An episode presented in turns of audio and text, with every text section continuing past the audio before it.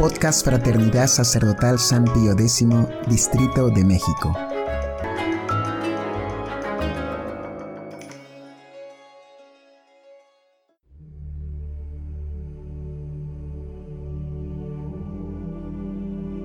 Hojita de Fe número 86.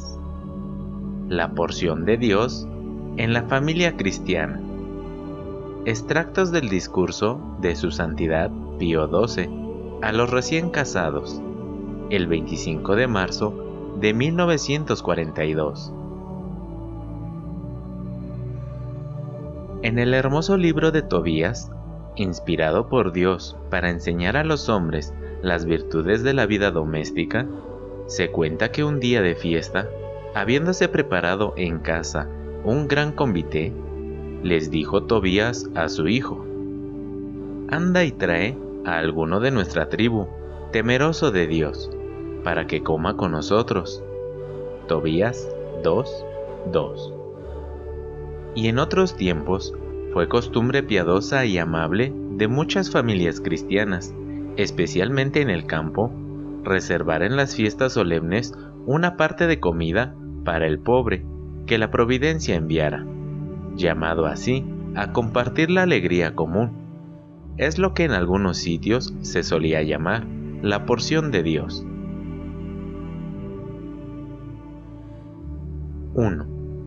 La porción de Dios son las vocaciones que el Señor pide a las familias.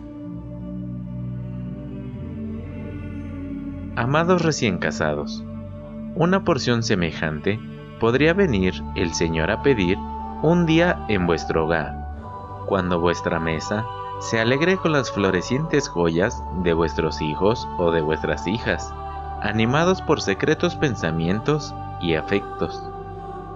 Jesús, que ha bendecido vuestra unión y hará crecer al pie de vuestro olivo los alegres brotes de vuestras esperanzas, ¿Pasará acaso en aquella hora, que Él solo sabe, para llamar a la puerta de algunas de vuestras casas? Como un día, a orillas del lago de Tiberíades, llamaba a los dos hijos de Zabedeo, para que le siguiesen. O como en Betania, dejaba a Marta entre las faenas domésticas y acogía a María a sus pies, para que oyese y gustase aquella palabra que el mundo ignora. Él es quien dijo a los apóstoles, La mies es mucha, pero los obreros son pocos. Rogad al Señor de las mies para que envíe obreros a sus mies. Mateo 9, 37, 38. El Redentor, cuyas miradas contemplan el inmenso campo de las almas redimidas con su sangre, no deja de pasar a través del mundo, ante las puertas de las cabañas y de las ciudades, y se vuelve hacia los que ha elegido, repitiéndoles con las secretas inspiraciones de su gracia. El ven y sígueme del Evangelio. Mateo 19:21. Llamándoles unas veces a roturar y trabajar tierras todavía no ocupadas, y otras que recogen el grano que ya amarillea.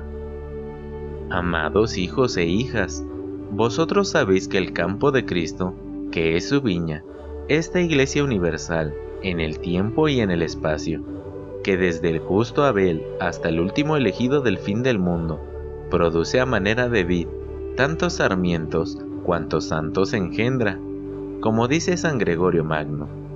Es también el campo de nuestra solicitud, como vicario de Cristo y por lo tanto el objeto de nuestro amor, de nuestro dolor y de nuestro celo y de nuestra plegaria. Sentimos el ímpetu de la caridad de Cristo que nos surge, segunda de Corintios 5:14. Pues bien, una de las grandes tristezas que invade entonces nuestro corazón es saber lo insuficiente que es el número de obreros que nuestro deseo puede enviar para ayudarles.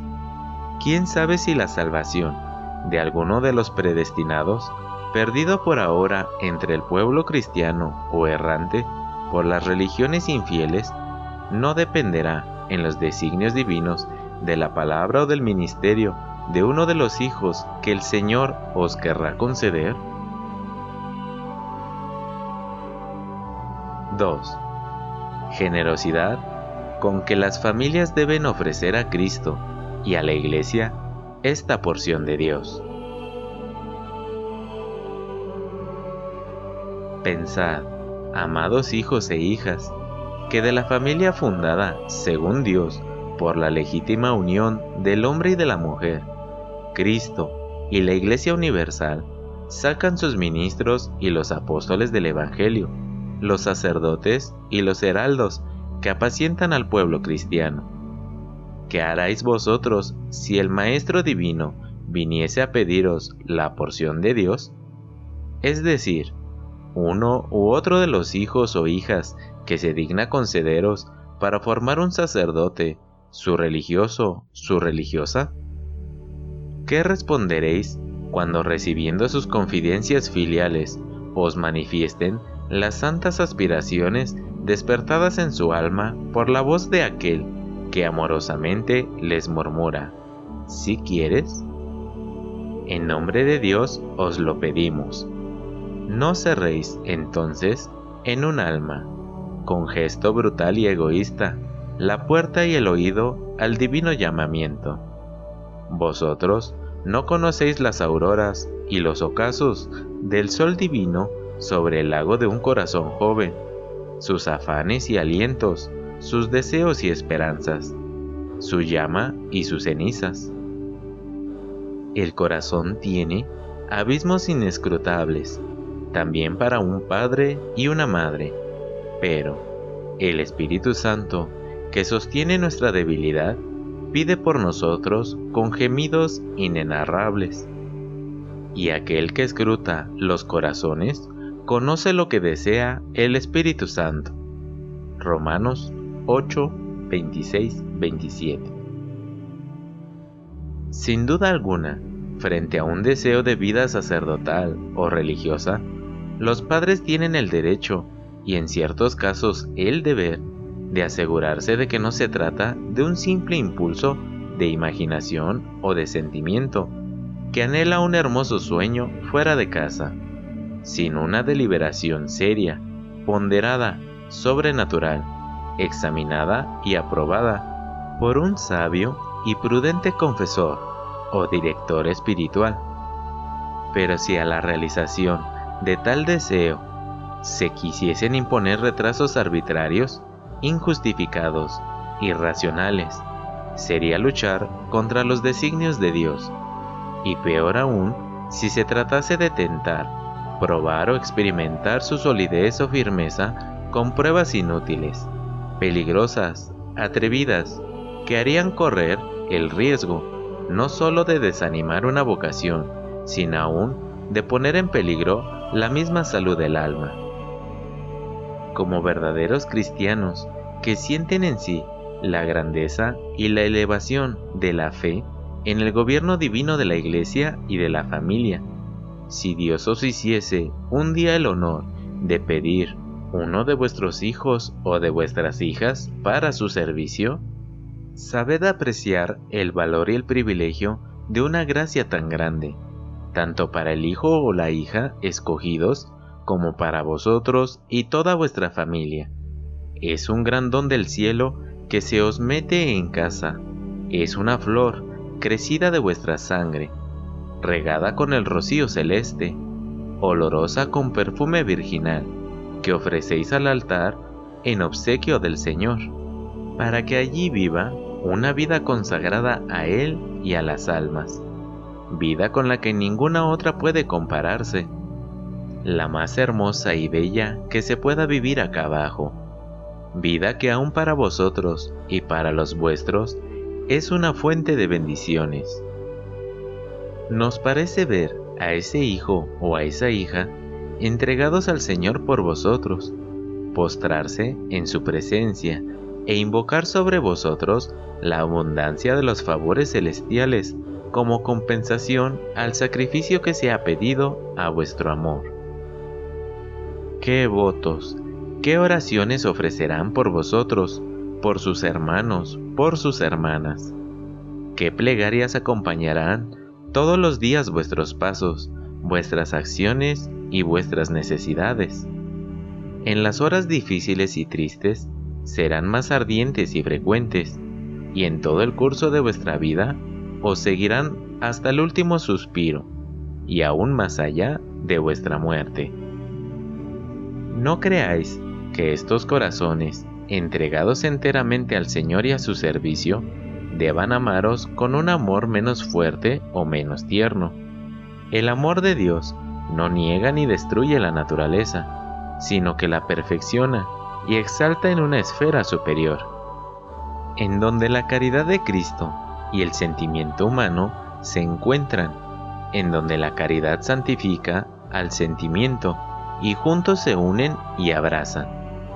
Y si la dignidad y austeridad de la vida sacerdotal y religiosa exigen alguna renuncia en las manifestaciones del afecto filial, no lo dudéis, este mismo afecto no disminuirá ni se atibiará, sino que será más libre de todo egoísmo y de toda división humana, porque solo Dios compartirá con vosotros aquellos corazones.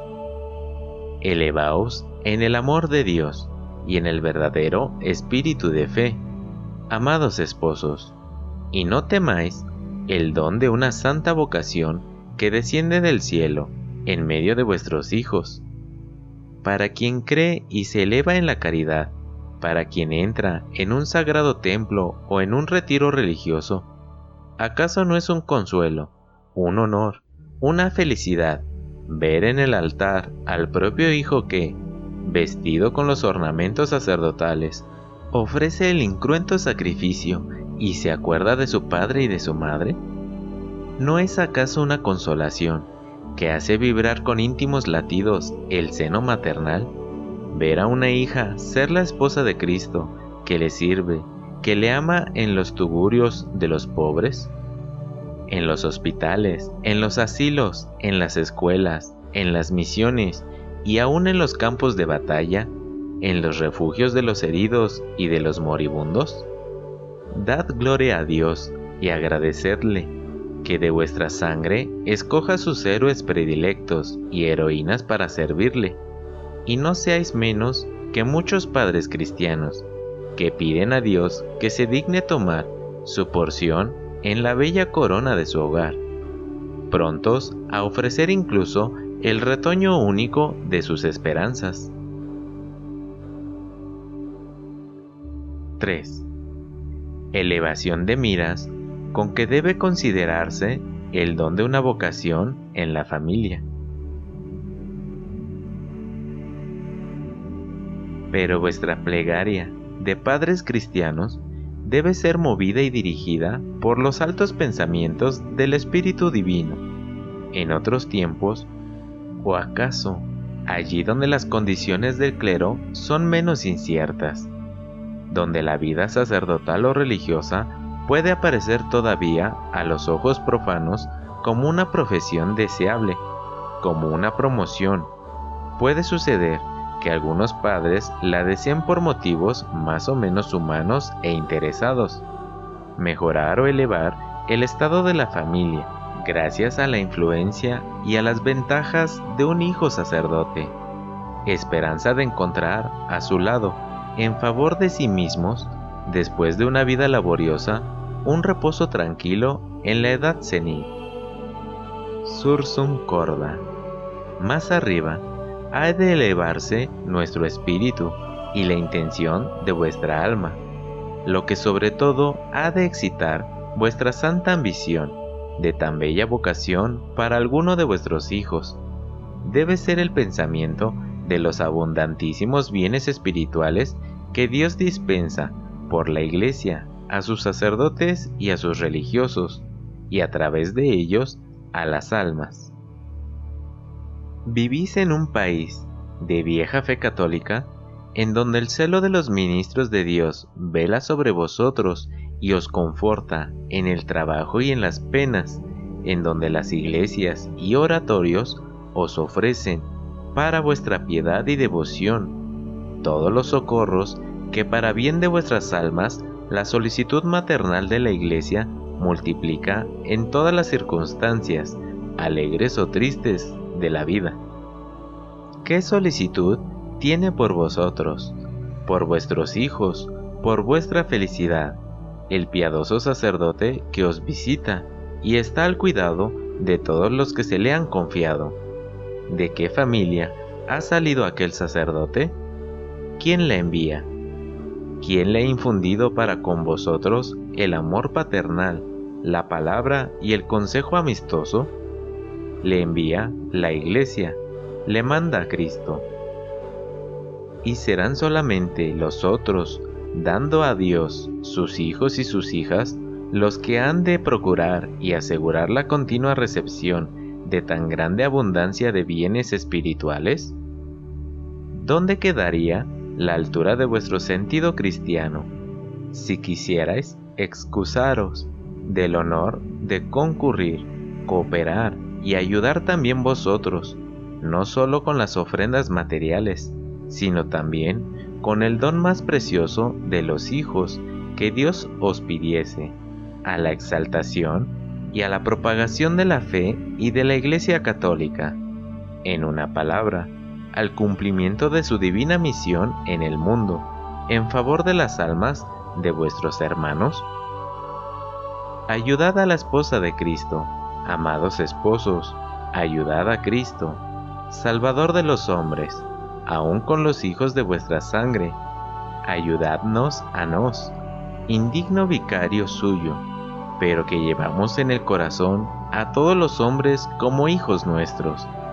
No os resulte, pues, inoportuno, amados esposos, si a la bendición apostólica que os damos, con toda la afección de nuestro corazón de Padre, para vosotros y para los hijos que vengan a rodearos, añadimos la plegaria de que el Divino Maestro os conceda el honor y la gracia de escoger entre ellos, si así le agrada, su porción, y os dé a vosotros fe y amor, para no negársela sino para darle gracias, no sólo como el mejor de sus beneficios, sino también como de la señal más segura de su predilección hacia vosotros y del premio que os prepara en el cielo.